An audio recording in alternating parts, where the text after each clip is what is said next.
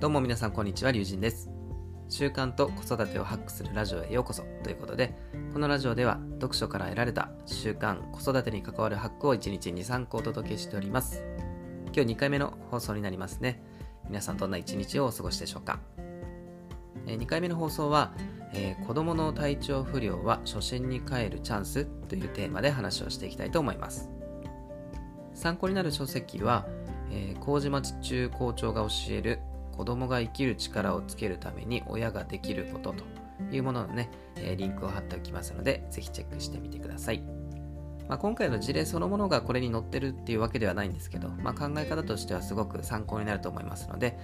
えー、ぜひご確認をお願いしますということで、えー、まずじゃあ結論から早速お伝えすると、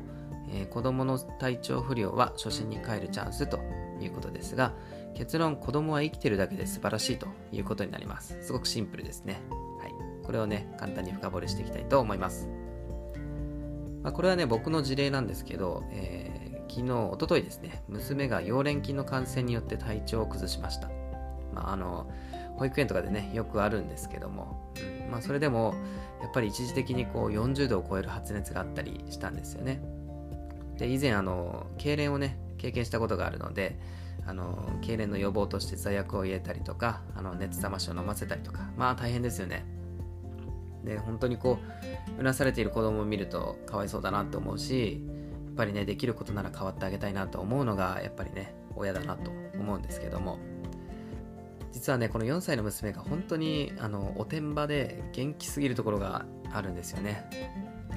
でおかげでもちろんその親の言うことはあの簡単には聞いてくれませんまあもちろんそのね、あのー、なんだろう、親の都合を押し付けてるだけなので、もう仕方ないとは思うんですけども、まあ、こっちはこっちでね、こう、忍耐力みたいなのがこう試されていて、こうできるだけイライラせずにとはね、思っています。でも、実際は、てんてんてんって感じですよね。はい。で、あの、まあ、体調不良によって、その仕事に支障が出たりとか、まあ、いろんなね、こう、マイナス面ばかりが、ついね、注目されてしまうんですけども、今日お伝えしたいのはこれが実はねその初心に帰るチャンスだよということなんですよ、まあ、これどういうことかというとあのこれ誰もがそうだと思うんですけど生まれてきた我が子を見た瞬間って多分誰もが命って素晴らしいなって思うと思います。あの子供はね生きてるだけで本当に美しいものだなとその時ねきっと思ってるはずなんですよね。あの綺麗事にね聞こえるかもしれませんけど事実そういうものじゃないかなと僕は思ってます。でもこう成長につれて残念ながらそういう意識ってね薄れていってしまいますよね、まあ、仕方ないとは思うんですけど特にねこの僕みたいなポンコツの親ならね特にそうだなと思います。でも今回改めてこう娘がね体調を崩したことでそこをね再認識できましたということです、まあ、親の都合でこうガミガミ叱ったところでね幸せにはなれませんのでもっとこう広い心を持って子供と接しようというふうにねあのそんなチャンスだと捉えることができたので、まあ、その、えー、内容について、えー、シェアさせていただいたということになります。ね、もしあの参考になれば嬉しいなということで、えー、話をしてみました。というわけで、え、まとめに入りたいと思います。今日は子供の体調不良は初心に帰るチャンスというテーマで話をしていきました。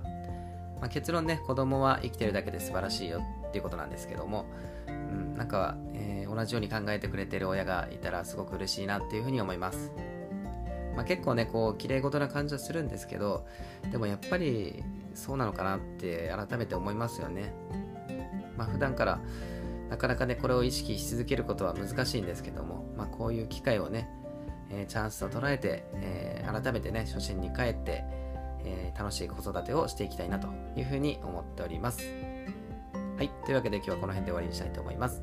僕のチャンネルでは読書から得られた習慣、子育てに関わるハックを1日に3個お届けしております。もしこの放送が良ければ、高評価、チャンネル登録ぜひよろしくお願いしますということと、あとですね、昨日ね、あのインスタで、えー、投稿を始めました。ま、今日みたいなその子育ての内容をインスタの方で文字を起こして、えー、シェアしてますので、気になる方はぜひ、あの、プロフィールのところから行けますので、ぜひチェックしてみてくださいということで、この辺で終わりにしたいと思います。今日は花金でしたね。えー、楽しい夜をお過ごしくださいということで、以上、龍神でした。次の放送でお会いしましょう。バイバイ。